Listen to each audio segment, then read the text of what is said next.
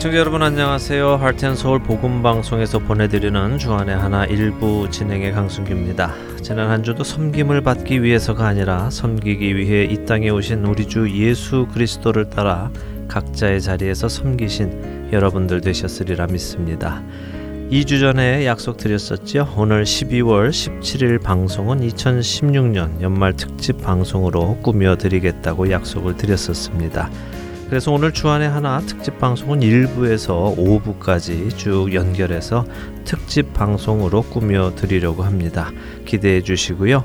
먼저 1부에서 3부까지 저와 함께 진행을 해 주실 분들을 소개해 드리겠습니다. 먼저 주안의 하나 2부 진행하시는 최광덕 아나운서와 계십니다. 네, 여러분 안녕하세요. 주안의 하나 2부 진행자 최광덕입니다. 어, 2016년도 특집 방송으로 이렇게 인사를 드리게 되어서 참 반갑습니다. 네, 많은 분들이 반가워하실 것 같습니다. 어, 그런데 소개해드릴 한 분 더 계십니다. 주안의 하나 3부 진행자이죠. 김민석 아나운서입니다. 안녕하세요. 주안의 하나 3부를 맡고 있는 김민석입니다. 벌써 2016년이 다 지나가서 이렇게 특집 방송으로 함께 여러분을 찾아뵙게 되었네요. 반갑습니다, 여러분. 예, 맞습니다. 벌써 2016년이 다 지나가서요. 연말 특집 방송을 준비하게 되었습니다. 시간이 어쩌면 이렇게 빨리 지나가는지 참 놀랍기도 하고 또 한편으로는 부담되기도 합니다. 성경은 우리에게 세월을 아끼라라고 하셨는데 과연 우리가 아끼면서 주를 위해 살고 있는가 부담이 많이 되네요. 네, 저도 그렇더라고요. 세월이 빨리 가면 주님 오실 날이 빨리 온다는 생각에 기쁘기도 한데요. 네. 또 한편으로는 주님과 저의 삶에 대해 샘을 할 날이 가까워 온다는 생각을 하니 음. 어, 마음이 급해지더라고요. 네. 어, 맡겨주신 일을 아직 제대로 감당하지 못하고 있는데 어떡하나 부담이 됩니다. 네, 하지만 부담만 가지고 계시지는 마시고요. 오늘부터라도 맡겨진 시간을 잘 감당하신다면 후회하실 일 없으실 것이라 믿습니다. 네. 지난 시간보다 중요한 것은 우리에게 주어진 지금 이 시간일 테니까요. 네, 아멘. 맞습니다. 중요한 것은 우리가 주어진 시간 속에서 그리스도인으로 살아가는 것일 것입니다. 에베소서 5장의 말씀이 바로 그 말씀이죠. 에베소서 5장 15절에서 17절의 말씀을 제가 읽어 드릴게요. 그런즉 너희가 어떻게 행할지를 자세히 주의하여 지혜 없는 자 같이 하지 말고 오직 지혜 있는 자 같이 하여 세월을 아끼라 때가 악하니라 그러므로 어리석은 자가 되지 말고 오직 주의 뜻이 무엇인가 이해하라.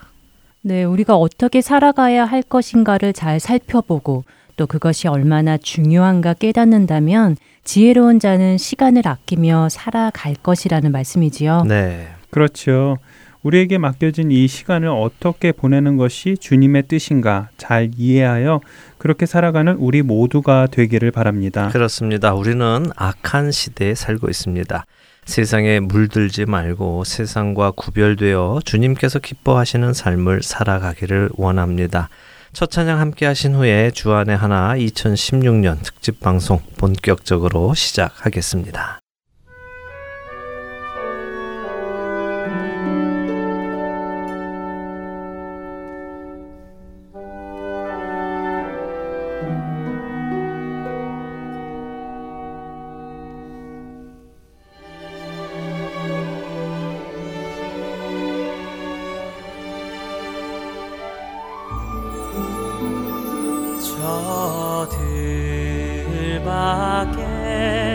함밤 주.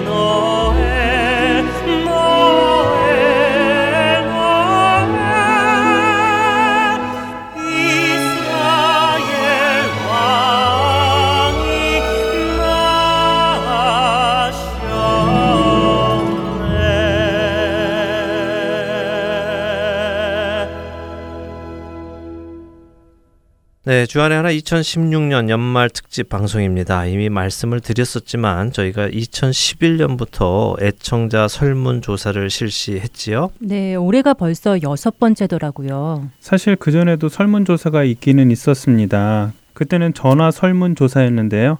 하지만 전화번호 확보도 어려웠고 또 확보가 된다 하더라도 늘어나는 청취자분들을 일일이 전화드려서 여쭤보기가 쉽지 않았지요. 예, 그래서 2011년에는 보건방송 CD를 받는 분들께 일괄적으로 설문조사서를 보내드리기로 했었습니다. 어, 2011년 첫 해에 몇 분이나 답변을 보내주셨을 것 같으세요? 어, 글쎄요. 그렇게 많지는 않았던 기억인데요. 네, 제가 원고를 쓰기 위해서요. 폴더를 좀 열어보았더니요. 25분이 보내주셨더라고요. 아. 그래도 정말 기뻐했던 기억이 납니다. 25분의 청취자분들께서 관심을 보여주시고 의견을 주셨다는 것이 정말 놀라웠지요. 네. 네, 저도 그때 와 정말 보내주시는 분들이 계시구나 어, 그런 생각에 많이 놀라고 또 감사하더라고요. 예, 그렇습니다. 어, 그런데 또 올해는 몇 분이나 설문 조사에 참여를 해 주셨을까요? 네, 올해는 설문조사 기간을 다른 해보다는 조금 줄였습니다. 어, 다른 해에는 보통 한 달 반 동안 설문조사를 했는데, 어, 올해는 딱 4주간만 했지요. 어, 아무래도 설문조사 내용을 모으고 분석하는 데 시간이 많이 걸리기 때문에 시간을 단축했었는데요. 네. 어, 그래도 그 어느 해보다 많은 분들이 참여를 해주셨습니다. 네. 총 160분이 설문조사에 참여를 해주셨습니다. 특별히 인터넷으로 참여해주신 분들도 60여 분이 되셔서 많은 변화가 있다는 것을 느끼게 됩니다. 그렇네요. 많은 변화가 있네요. 어, 남녀의 성별 차이는 어떤가요? 여전히 여성분들의 참여가 높지요? 네, 그렇게 조사되었습니다. 총 160분의 참여자 중에서 남성이 51명, 여성이 109명으로 조사되었습니다. 네. 야, 여성분들의 파워 대단한데요? 내년도 설문조사에서는 남성 청취자분들의 더 많은 참여를 부탁드리겠습니다. 네, 그렇게 해주시기 부탁드립니다. 어, 어쨌든 여러분들께서 이렇게 소중한 의견을 주셔서요. 저희가 저희 방송을 돌아보고 또 점검해보고 새로운 프로그램을 만들 수 있게 되었습니다. 그래서 진심으로 참여해주신 모든 분들께 다시 한번 감사를 드립니다. 어, 올해 결과 중에 특이한 것이 하나 있다면요. 설문조사에 참여하신 분들의 주별 그 순위가 많이 바뀌었다는 것입니다. 네, 총 37개 주의 애청자들께서 참여를 해주셨는데요. 네. 어, 가장 참여도가 높은 지역이 지난해와 많은 차이가 난다는 것입니다. 어, 지난해 같은 경우 가장 참여도가 높았던 다섯 개 주를 뽑는다면 아리조나주, 일리노이주, 그리고 콜로라도, 뉴저지, 그리고 졸지아주 이렇게 꼽을 수가 있었습니다. 네, 그런데 올해는 뉴저지주가 가장 많은 참여율을 보여주셨죠? 네, 그렇습니다. 그리고 그 다음으로는 메릴랜드주가 높은 참여율을 보여주셨고 텍사스, 캘리포니아, 오하이오주가 그 뒤를 이었습니다. 어, 지난해하고 겹치는 주는 뉴저지주 한 주만인 것 같고 나머지 주들은 다 바뀌었지요. 예, 큰 변화네요. 어, 모든 애청자분들께 다 감사를 드리지만요. 또 이렇게 열심히 설문에 참여해 주신 뉴저지주 애청자 여러분, 또 메릴랜드 애청자분들, 텍사스, 캘리포니아, 오하이오주 모든 애청자분들 특별히 또 감사를 드립니다. 청취자 여러분들이 방송을 들으시는 방법에도 많은 변화가 온 것을 아, 알수 있었습니다. 네, 그렇습니다. 그동안은 주로 일반 CD를 들으시는 분들이 대부분이셨는데요. 지난 2015년부터는 MP3 CD를 들으시는 분들이 일반 CD로 들으시는 분들보다 더 늘어나셨지요? 네, 지난해를 기점으로 그 숫자의 변화가 있었지요. 그렇습니다. 그런데 올해에는 홈페이지와 스마트폰 앱, 그리고 팟캐스트를 통해 들으신다고 응답하신 분들이 응답자 수 중에 25%나 차지했습니다. 오, 아주 큰 변화네요. 지난해 조사를 보니까요. 어, 스마트폰 앱, 홈페이지, 팟캐스트를 통해서 들으시는 분들이 약 13% 정도였는데 더 많이 늘어나셨군요. 아, 기술 발전의 증거가 이 애청자 설문조사에도 나타난다고 할 수 있을 것 같네요. 네, 그런 기술 발전으로 여러 방법으로 복음이 전해지는 것은 참 감사합니다. 네.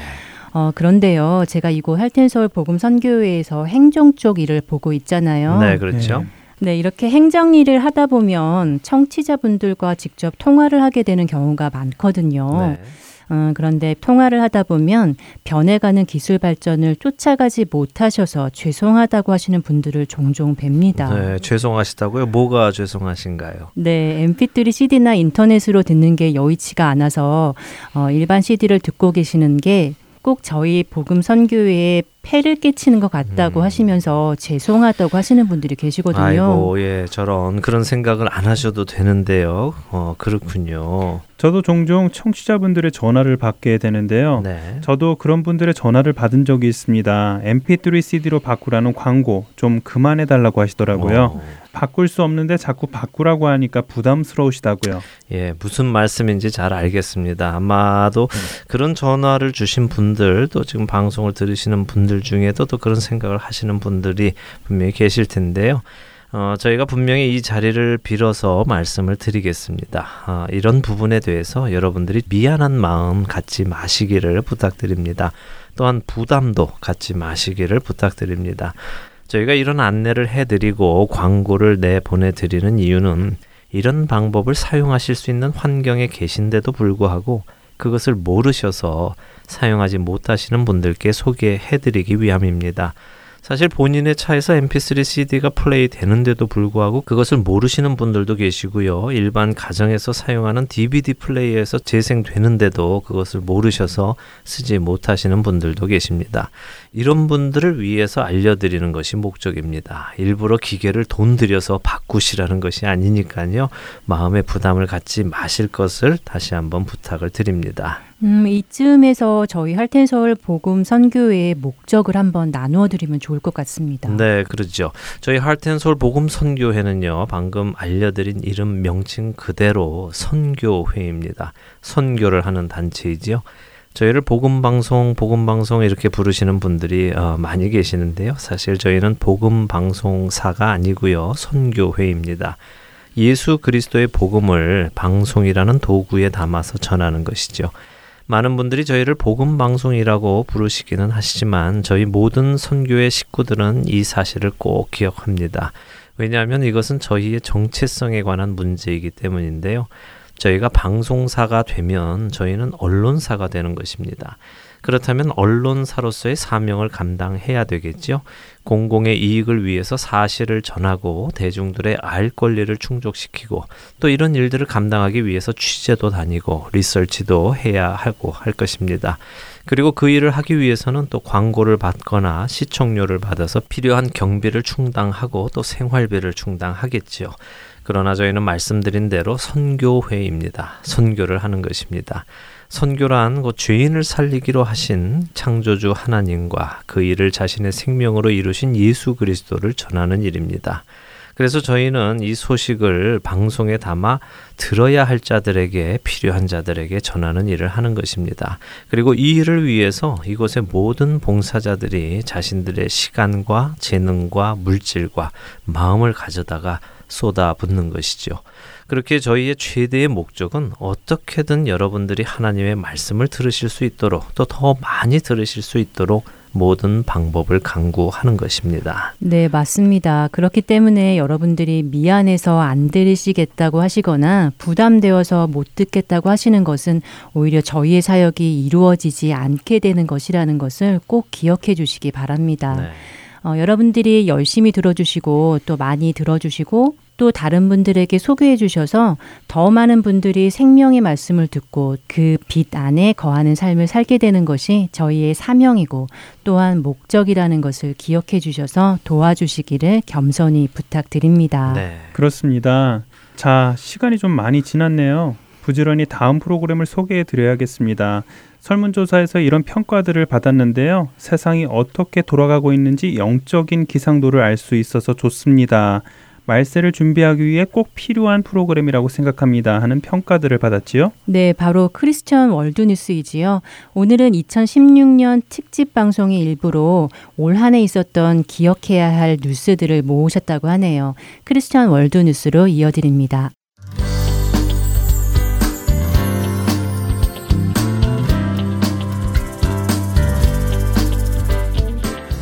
크리스천 월드뉴스 오늘 이 시간에는 2016년 뉴스를 정리하는 특집 방송으로 보내드립니다. 우선 반기독교 문화의 확산으로 무신론 단체들의 활동이 왕성한 반면 기독교인들이 직장 내에서 신앙을 이유로 불이익을 당했던 소식입니다. 미국 캘리포니아에서는 무신론자들이 동전에 새겨진 우리는 하나님을 믿는다라는 문구를 삭제해 줄 것을 연초에 주장하며 소송을 제기했었고 영국의 대도시에서는 빨간 버스 수백 대에 알라를 찬양하는 광고가 실렸으며 미국 사탄 숭배 단체의 방과 후 사탄 모임 활동 개시 소식과 기독교인들을 위한 온라인 데이트 서비스 회사의 동성애자들을 위한 만남도 주선하라는 법원의 명령이 내려져 기독교인들에게 충격을 주었습니다.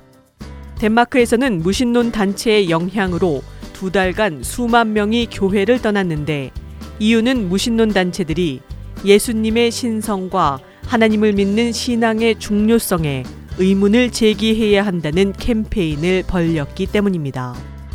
이 외에도 영국의 기독교인 판사가 동성 커플의 입양에 대해 부정적으로 언급했다는 이유로 면직을 당하고 미국에서는 33년간 군에서 복무한 공군 상사가 하나님이라는 단어가 들어간 연설을 했다는 이유로 그 자리에서 강제로 끌려 나왔으며 테네시주의 보안관이 공식 페이스북에 종교적인 글을 올린 이유로 무신론 단체로부터 고소를 당하고 워싱턴 DC에서 근무하는 한 미 해군 상병은 개인 책상에 붙인 성경 구절을 제거하라는 명령에 불복종한 혐의로 군법 회의에 회부되어 불명예 강제 전역을 당한 일이 있었습니다.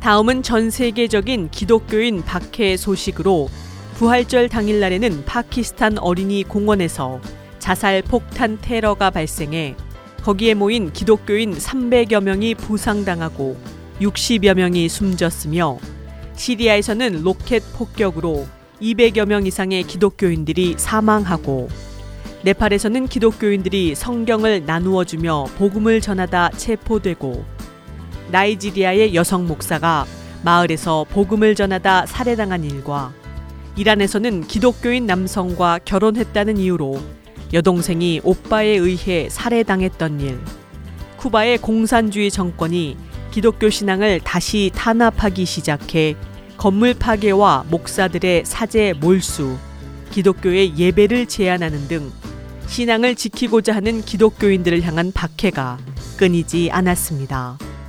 또한 지난 2년 가까이 북한에 억류되어 있는 캐나다의 임현수 목사 역시 건강의 악화로 병원 치료를 받고 있음에도 아직 풀려나지 못하고 있는 상황입니다.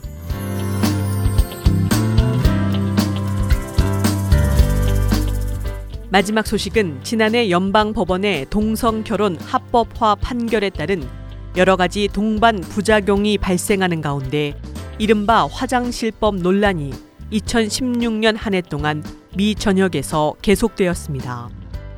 우선 노스캐롤라이나에서 생물학적인 성별에 따라서만 화장실을 사용할 수 있도록 법을 제정하자 유명 연예인들의 공연이 취소되고 공무원들의 출장이 금지되고 오바마 대통령은 잘못된 법이라고 언급하는 데에서 더 나아가 교육부에 지시를 내려 연방 정부 자금을 사용하는 미 전역의 모든 공립학교에서 성전환자들이 자신이 선택한 성에 따라 화장실 및 탈의실을 사용하도록 하라는 지침을 내리고 보건복지부는 같은 날 환자들이 자신의 출생 증명서의 성별과 상관없이 나중에 선택한 성에 따라 병원 서비스와 시설을 사용할 수 있도록 하라는 방침을 내렸습니다. 연방정부는 노스캐롤라이나에 예산을 삭감하고 아이오와주에서는 교회에도 트랜스젠더를 고려한 화장실을 설치하지 않을 경우 폐쇄를 당한다는 지침이 내려졌습니다. 반면 캘리포니아에서는 인지적인 성별에 따라 화장실 및 탈의실을 사용할 수 있도록 허가했으며 타겟이 손님들에게 생물학적 성별이 아닌 인지적 성별에 따라 화장실을 사용할 수 있도록 허가한 일도 있었습니다. 성소수자 화장실 사용 논란과 더불어 영국에서는 아예 성소수자 학생을 위한 학교를 만들자는 제안이 찬반 여론을 조성하기도 했었습니다. 연방 대법원은 동성 커플의 자녀 입양 및 양육 권리를 강화시키는 판결을 내렸던가 하면 캘리포니아주는 청소년 동성애 치료 금지법을 합법이라 인정했습니다. 한국에서는 가장 큰 교단이며 보수주의 진영 소속 총신대학교 내에서 깡총깡총이라는 성소수자 인권 모임이 활동 중이 밝혀졌으며 이들은 한국 성소수자들을 위한 축제인 퀴어 문화 축제에도 이름을 걸고 참석했음이 전해졌습니다.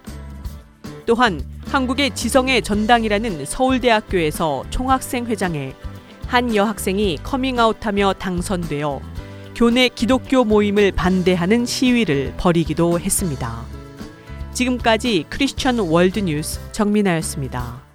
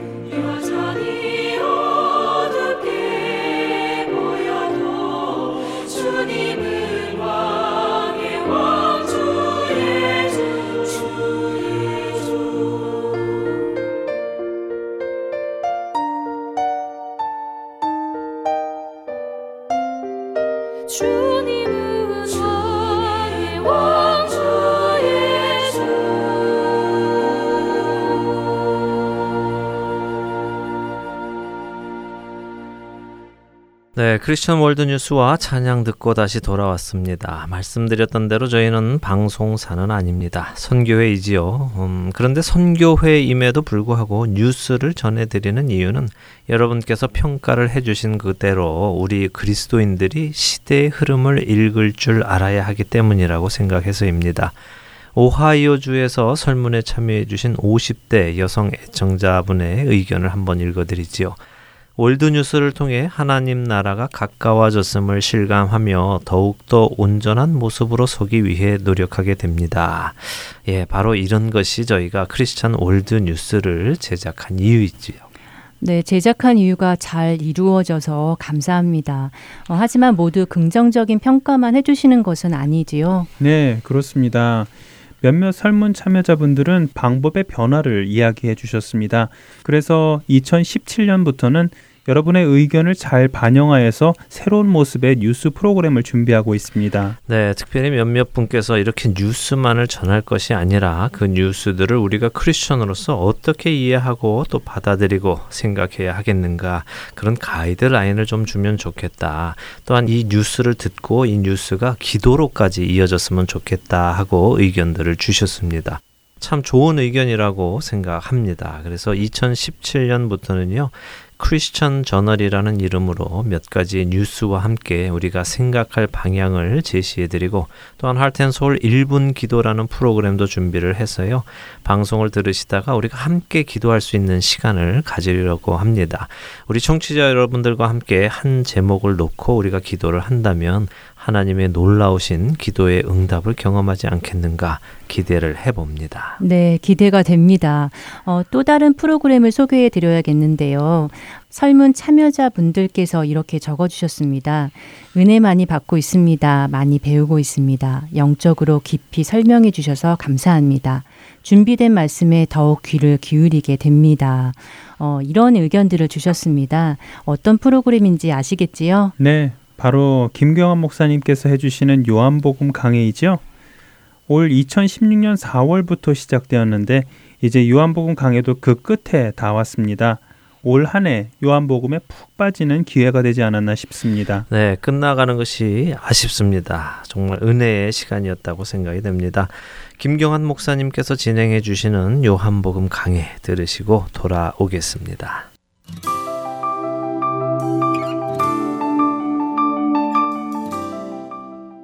애청자 여러분 안녕하십니까? 예, 요한복음 강의 이제 38번째 시간입니다. 오늘은 요한복음 20장에 대해서 말씀을 드리겠습니다. 오늘의 제목을 저는 제8일째라고 달아보았습니다. 사도 요한은 창조의 신학자라고 이 책의 시작 부분에서 밝혔습니다. 이제 20장을 열면서 요한은 창세기의 창조의 사건을 배경으로 어떻게 예수님의 부활 사건이 새 창조의 시작인지를 여러 각도에서 보여주고 있습니다. 1절입니다. 안식 후 첫날 일찍이 아직 어두울 때에 막달라 마리아가 무덤에 와서 돌이 무덤에서 옮겨진 것을 보고 자 1장 4절에서 5절의 그 메아리가 이 말씀 속에 담겨 있습니다. 창세기 1장에 태초에 하나님께서 천지를 창조하실 때 땅은 혼돈하고 공허하고 흑암이 깊음 위에 있었습니다. 그때 하나님의 신이 수면에 운행하기 시작했습니다. 하나님의 말씀이 선포되자 창조의 알파와 오메가인 빛이 창조되었습니다. 요한복음에서도 태초에 말씀이 계셨습니다. 그 말씀이 육신이 되어 우리 가운데 거했습니다. 그 육신이 말씀을 선포했고 성령의 호흡을 불어넣어 주었습니다. 빛과 생명을 창조한 것입니다. 말씀이 육신이 되어 거하는 곳마다 새 창조의 역사가 나타났습니다. 그런데 그 육신이 6일째에 죽임을 당했습니다. 창세기에서는 6일째에 인간이 창조되었습니다. 요한복음에서는 6일째에 인간으로 온 예수님이 십자가에 못 박혀 죽었습니다. 창세기의 인간 창조와 요한복음의 예수님의 십자가 죽음은 둘 다 6일째 사건이었다는 겁니다. 이것은 창세기에서 시작된 인간 창조가 예수님의 십자가의 죽음으로 완성되었음을 암시하고 있는 것이 아닐까 생각합니다. 20장 1절은 안식 후 첫날이라고 기록하고 있습니다. 그렇다면 예수님이 무덤 속에 있던 어제는 안식일이었습니다. 예수님이 머문 무덤 안에는 깊은 안식이 있었습니다. 하지만 예수님을 따라다녔던 제자들에게는 잠을 이루지 못한 초조한 밤이었지요. 안식일에 안식할 수 없었던 제자들의 모습, 부활의 예수님을 고대하는 모든 피조물들의 탄식을 보여주고 있는 것 같습니다.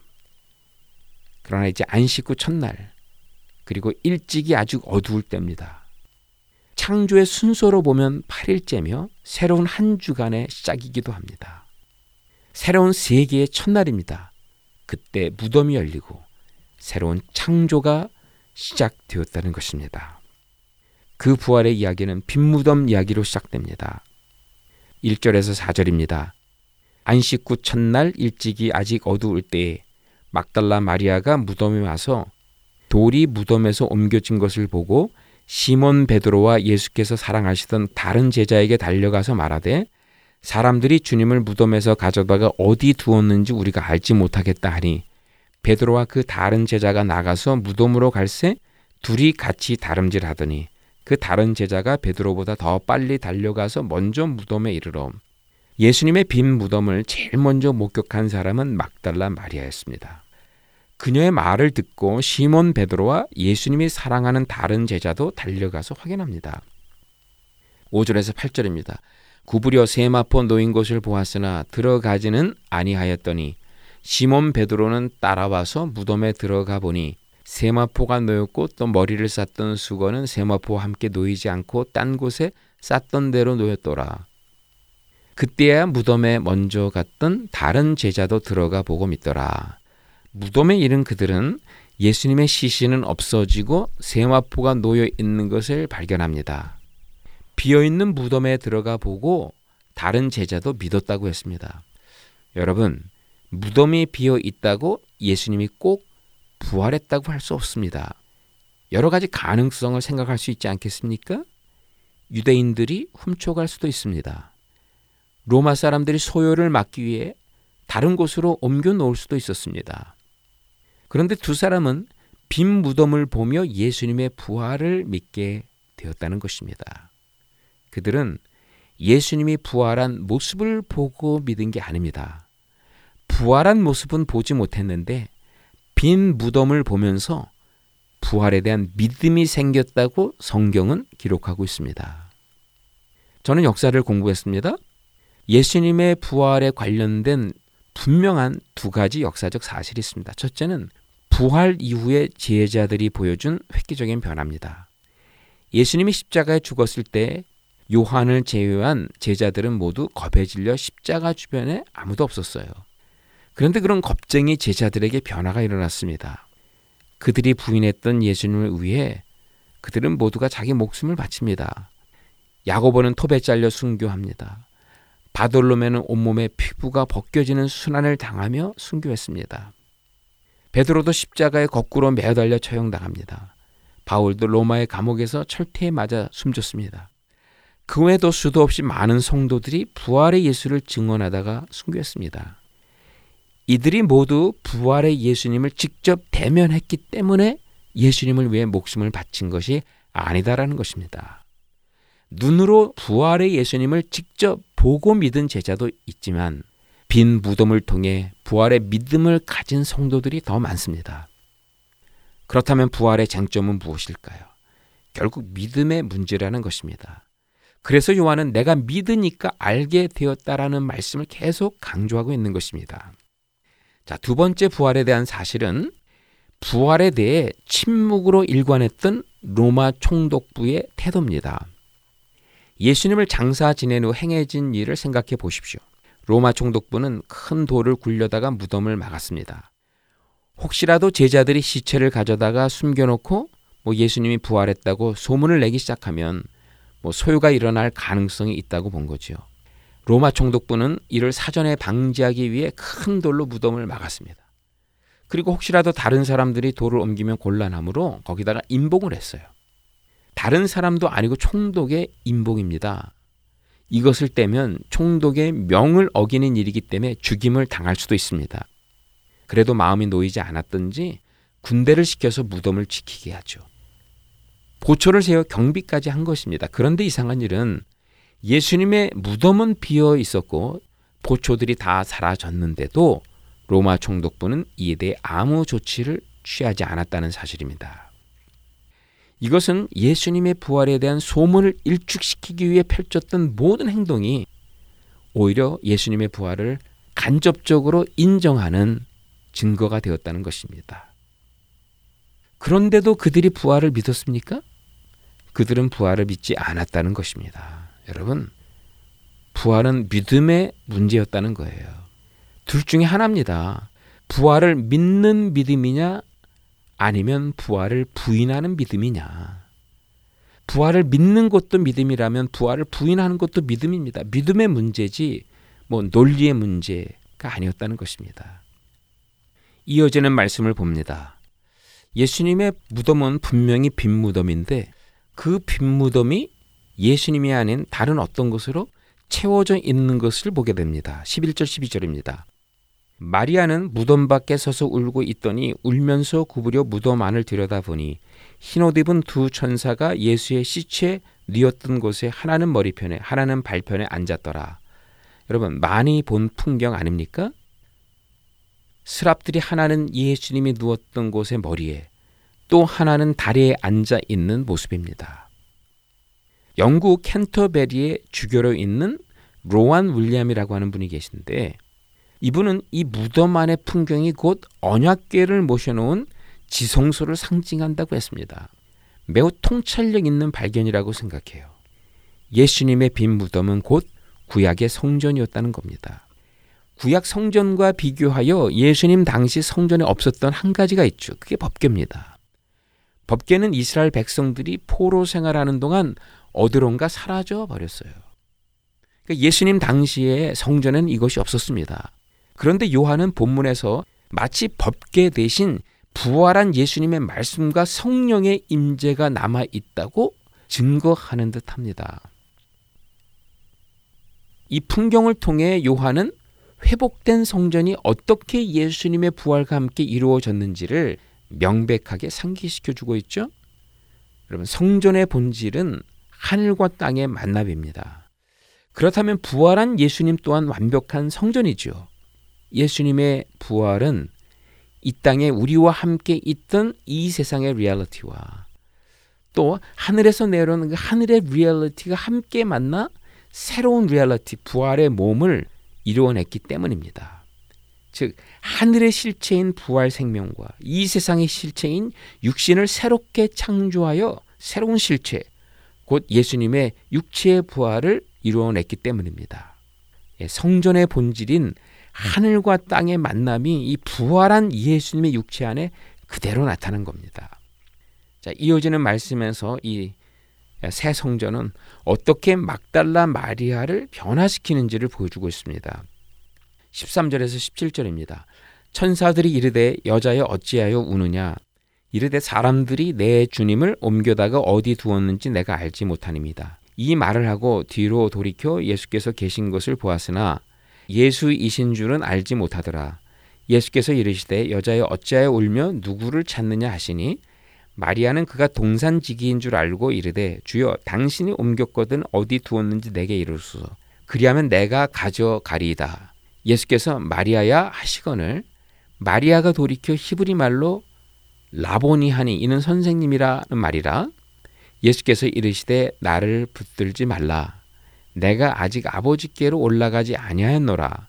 너는 내 형제들에게 가서 이르되 내가 네 아버지고 너희 아버지 내 하나님 곧 너희 하나님께로 올라간다 하시니. 자 마리아는 여러 사람들 가운데 무덤에 제일 먼저 왔어요. 그리고 끝까지 남아 있었던 여인입니다. 그런데 그녀는 부활의 예수님을 만났지만 알아보지 못해요. 마리아는 부활한 예수님을 동산지기로 착각합니다. 그래서 그에게 시체를 옮겼거든 어디 두었는지 말해 달라고 부탁을 합니다. 지금 그녀는 시신을 찾고 있습니다. 아이러니는 예수님의 시신을 찾겠다는 집념으로 가득 찬 마리아이지만 부활의 예수님을 알아보지 못했다는 사실입니다. 그런데 예수님이 마리아의 이름을 불러 주었을 때 비로소 그녀는 부활의 예수님을 알아보게 됩니다. 말씀이 육신이 되어 우리 가운데 구한 예수님이 친밀하게 개인적으로 마리아를 불러 주었을 때 마리아 안에 부활의 믿음이 싹트기 시작했던 겁니다. 자, 이제 장면은 제자들이 모인 장소로 옮겨집니다. 19절입니다. 이날 곧 안식 후 첫날 저녁 때에 제자들이 유대인들을 두려워하여 모인 곳의 문들을 닫았더니 예수께서 오사 가운데 서서 이르시되 너희에게 평강이 있을지어다. 안식 후 첫날입니다. 이날은 8일째입니다. 전에 있었던 첫째 날로 되돌아가는 게 아니라 전혀 새로운 창조의 첫날, 이때까지 경험하지 못한 새 창조의 첫날이라고 말씀을 드렸습니다. 마지막에 경험할 새하늘과 새 땅의 첫날이 시작된 것입니다. 그런데 제자들은 두려워하고 있습니다. 그래서 문을 꼭꼭 걸어 잠그고 있습니다. 이것이 첫 번째 주일 아침의 예배의 분위기입니다. 제자들이 모이기는 모였지만 두려움과 공포에 휩싸여 있습니다. 창세기 1장 2절에서 보는 창조의 분위기가 그러했죠. 땅이 혼돈하여 공허하며 흑암이 기품 위에 있었더라. 천지 창조의 맥락은 혼돈, 공허, 그리고 흑암이었습니다. 바로 제자들의 분위기가 그러했다는 거예요. 예수님은 여기에서 새 창조를 지금 시작하고 계십니다. 두려워하는 제자들에게 부활의 예수님이 나타나셔서 평강을 전합니다. 예수님의 말씀이 떨어지자마자 분위기가 바뀝니다. 빛이 있으라 했을 때 어두움이 물러가고 빛이 임했던 것처럼 샬롬이 있을지어다 선포했을 때 두려움과 공포는 순식간에 물러갔죠. 혼돈과 공허 그리고 어둠이 지배하는 곳에 부활의 예수님이 찾아와 말씀을 선포했을 때 새 창조가 시작되었다는 것입니다. 여기에 사도 요한이 강조하는 중요한 메시지가 담겨 있죠. 부활한 예수님은 자신의 부활의 증거를 보여주기 전에 또 성령을 선물로 주기 전에 말씀을 먼저 선포했다는 사실입니다. 왜 그렇죠? 말씀으로 온 예수님이 부활했고 말씀으로 오신 예수님이 성령을 선물로 준 사실을 제자들에게 증거하기 위함이었습니다. 20절입니다. 이 말씀을 하시고 손과 옆구리를 보이시니 제자들이 주를 보고 기뻐하더라. 예수님이 제자들에게 다시 나타났을 때 예수님은 부활의 몸인 상태였습니다. 부활의 영이 아니었습니다. 부활의 몸으로 손과 옆구리의 상처를 그대로 지닌 채 나타나셨어요. 즉 예수님은 부활했지만 아직도 십자가의 흔적을 그대로 지니고 계셨다는 겁니다. 요한복음의 후기에 해당하는 이 계시록을 보면요. 부활의 예수님이 심판주로 나타나는데 그 모습 다르지 않습니다. 요한계시록 5장에 보시면 어린 양의 보좌가 나타납니다. 거기에 요한은 부활한 예수님을 죽임을 당한 것 같은 어린 양이 서 있다라고 기록하고 있어요. 이는 부활한 예수님의 모습은 죽임을 당한 것 같은 어린 양처럼 십자가 흔적을 그대로 지닌 분이라는 겁니다. 제자들이 지금 두려워하고 있는 이유는 십자가 때문 아닙니까? 제자들은 십자가를 잊고 싶어 여기까지 왔는데 부활한 예수님이 찾아와 그 십자가의 흔적을 다시 한번 보여줍니다. 제자들의 마음에 상처를 주었던 십자가의 흔적과 상처를 다 지운 부활의 몸이 아니었습니다. 십자가의 흔적과 상처를 그대로 지닌 부활의 몸으로 나타나셔서 제자들에게 다 드러내 보여주십니다. 마치 십자가의 상처는 영광의 상처라고 자랑하듯 말입니다. 왜 그렇습니까? 예수님은 제자들이 이 십자가를 새롭게 해석하기를 원하셨던 것 같습니다. 어떤 해석입니까? 십자가는 실패가 아니고 오히려 승리했다는 해석이에요. 예수님이 겪은 모든 순환은 결코 무의미하지 않았다는 해석입니다. 우리가 하나님 앞에 예배자로 나올 때 우리는 자신의 상처를 감출 필요가 없습니다. 부활했지만 십자가의 흔적을 그대로 지닌 예수님은 우리의 상처를 그대로 보기 원합니다. 그렇다면 우리는 내가 가진 상처를 드러내도 됩니다. 상처를 드러내며 예배하는 자들에게 예수님은 부활의 생명을 허락해 주실 겁니다. 새로운 창조를 이루어 가실 것입니다. 이제 마지막으로 예수님은 요한복음에서 계속 약속하셨던 놀라운 선물을 제자들에게 부여합니다. 21절 22절입니다. 예수께서 이르시되 너희에게 평강이 있을지어다. 아버지께서 나를 보내신 것 같이 나도 너희를 보내노라. 이 말씀을 하시고 그들을 향하서 숨을 내쉬며 이르시되 성령을 받으라. 사도 요한은 예수님이 십자가에서 죽음으로써 그의 숨이 떠나갔다고 했습니다. 그런데 이제 예수님이 부활하여 떠나간 그 숨을 다시 내쉬며 성령을 주고 있습니다. 십자가에서 떠나간 뉴마, 부활의 몸으로 다시 내신 그 뉴마는 같은 단어로 성령을 가리키죠. 예수님은 부활의 몸으로 제자들을 찾아와 자신의 마지막 숨을 제자들에게 다시 돌려주었던 것입니다. 영접하는 자, 곧 그 이름을 믿는 자가 다시 태어나는 일이 실제로 벌어지고 있는 장면입니다. 창세기에서 천지창조의 맥락은 혼돈과 공허 그리고 흑암입니다. 그런데 그 속에 하나님의 신이 수면에 운행하기 시작합니다. 혼돈과 공허의 역사에 새로운 창조 역사가 시작된 거죠.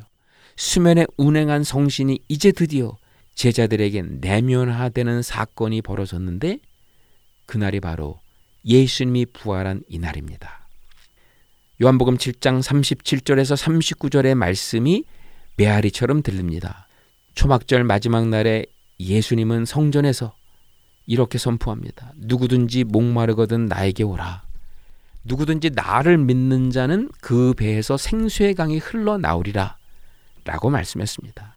이제 그 생수가 호흡으로 변하여 제자들에게 내면화되고 있는 장면입니다. 여러분, 부활한 이후 이 땅에 이루어진 첫 번째 예배 때에 성령의 호흡을 허락하셨습니다. 이제 동일한 성령의 호흡을 우리들에게도 주기를 원하십니다.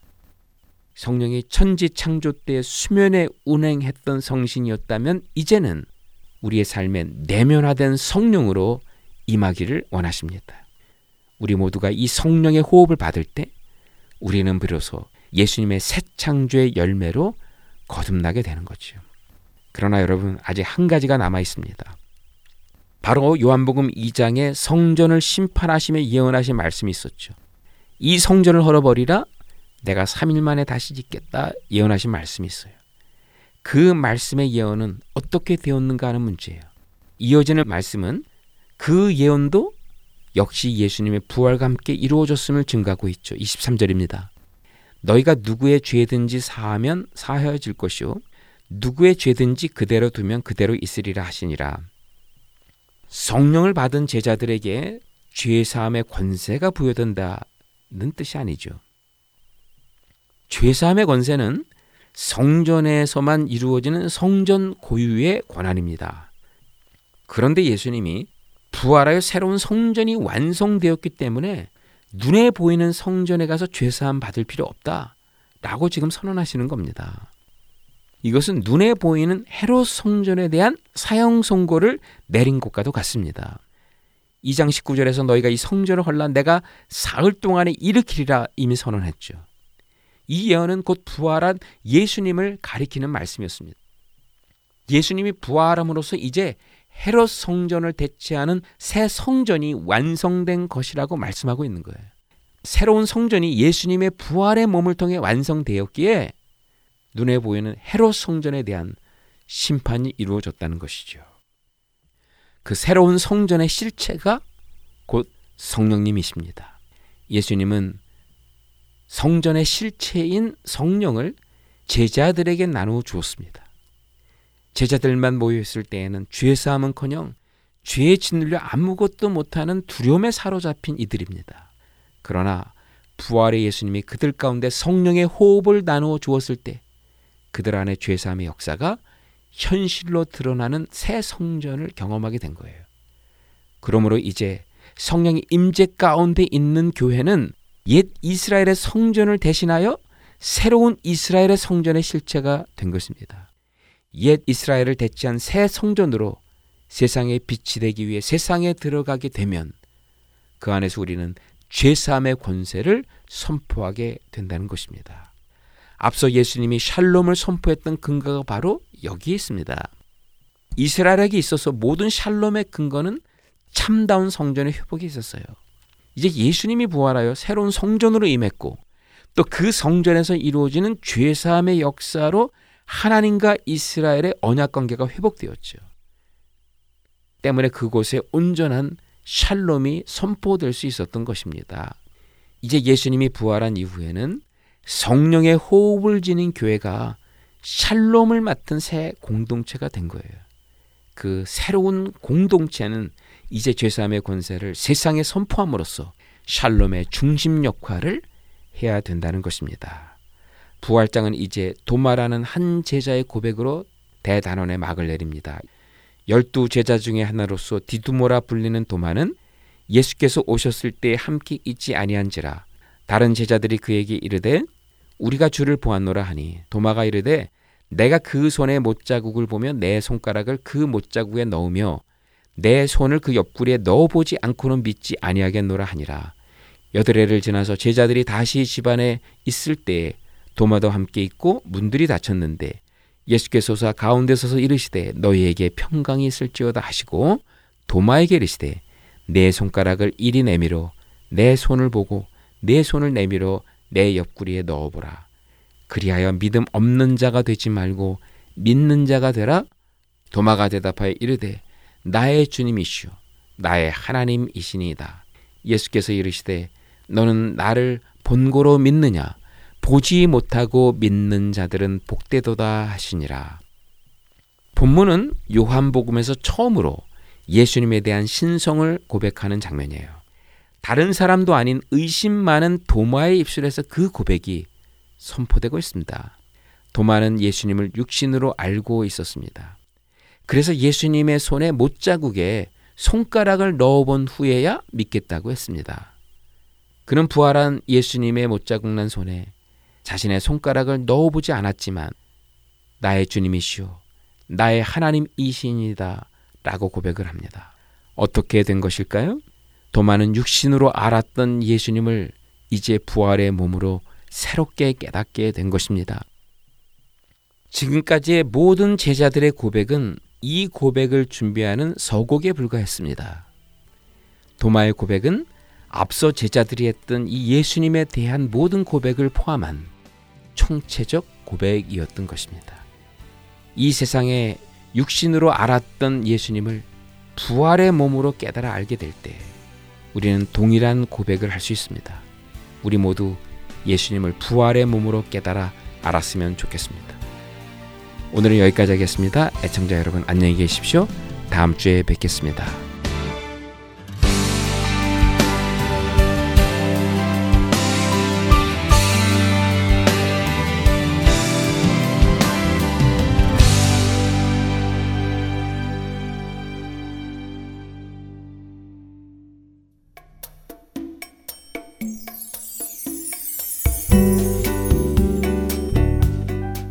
안녕하세요. 저는 지난 2014년부터 뉴저지 포트리 한아름과 한남 체인의 복음방송 CD를 공급하고 있는 정요셉 봉사자입니다. 믿지 않는 분들에게는 예수님의 복음을, 믿는 자들에게는 생각과 마음을 지킬 수 있도록 도와주는 복음방송이 정말 얼마나 감사한지 모릅니다. 우리 주님께 찬양과 영광을 돌려드립니다. 감사합니다. 안녕하세요. 저는 오하이오의 펠본에 있는 한국 마켓과 영식당 그리고 콜럼버스에 있는 풍민식당과 사라가 식품점에 복음방송의 CD를 비치하고 있습니다. 복음을 전하는 작은 일에 사용하여 주심을 하나님께 감사드립니다. 귀 있는 자들에게 복음을 전하는 이 사역에 동참하실 분들은 복음방송 전화번호 602-866 8999로 연락 주시기를 부탁드립니다.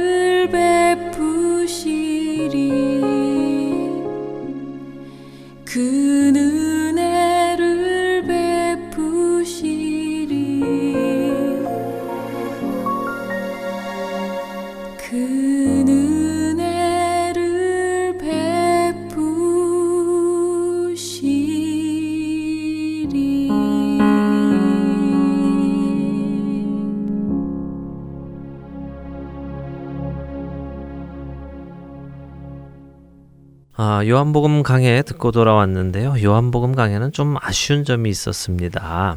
네, 설문에 응답해 주신 분들께서도 아쉽다고 나눠 주신 부분이 있었는데요. 바로 녹음 상태에 대한 지적이었습니다. 예, 맞습니다. 사실 김경환 목사님께서는 캘리포니아에 계시고 또 해외로 선교를 자주 나가시기 때문에요.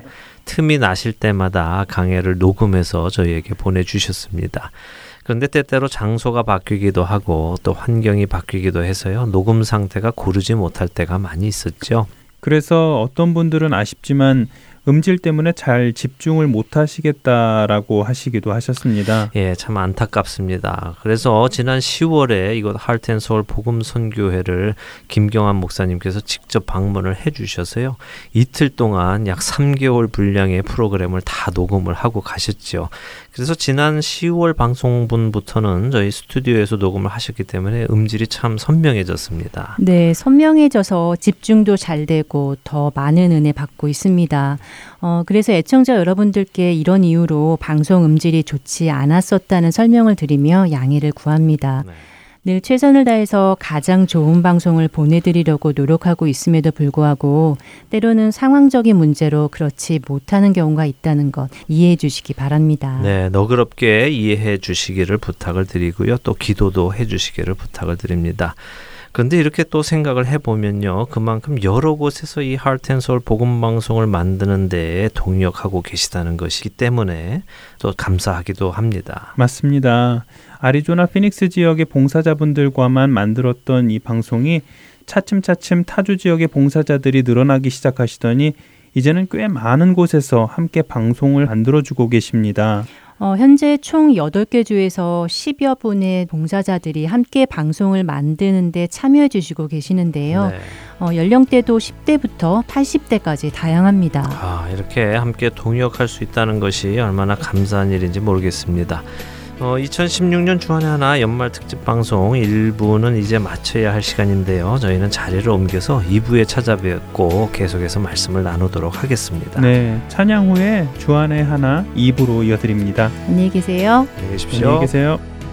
주 여호와는 광대하시도다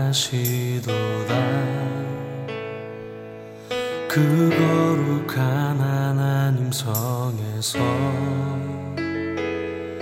찬양할지어다.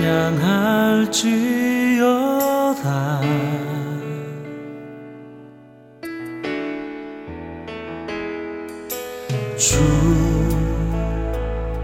승리 우리에게 주셨도다. 모든 원수 물리 치셨네. 엎드려 절하세.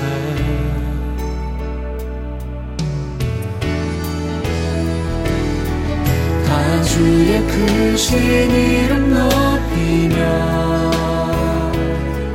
우리에게 행하신 위대한 일 감사하세 오 주의 신실하신 그 사랑.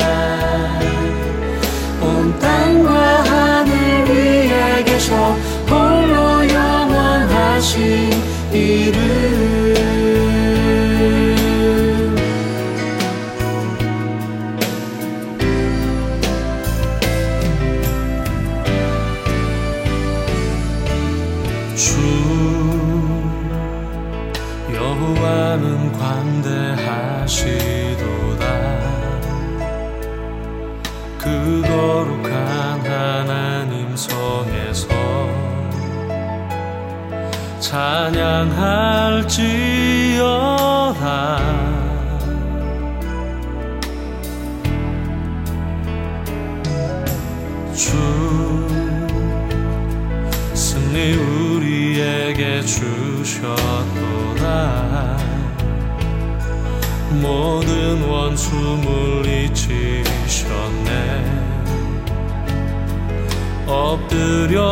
절하세.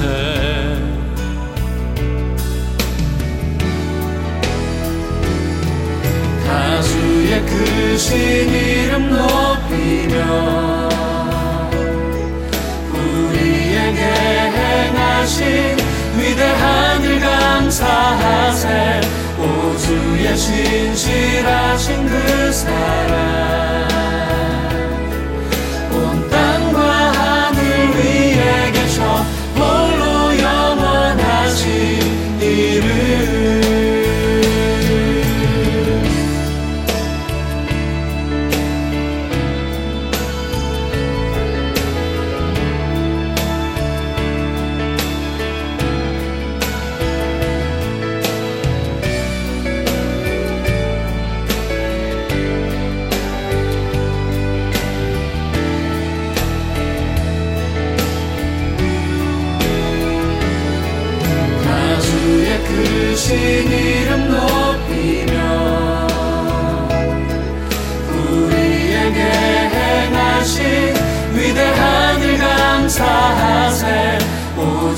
신실하신 그 사랑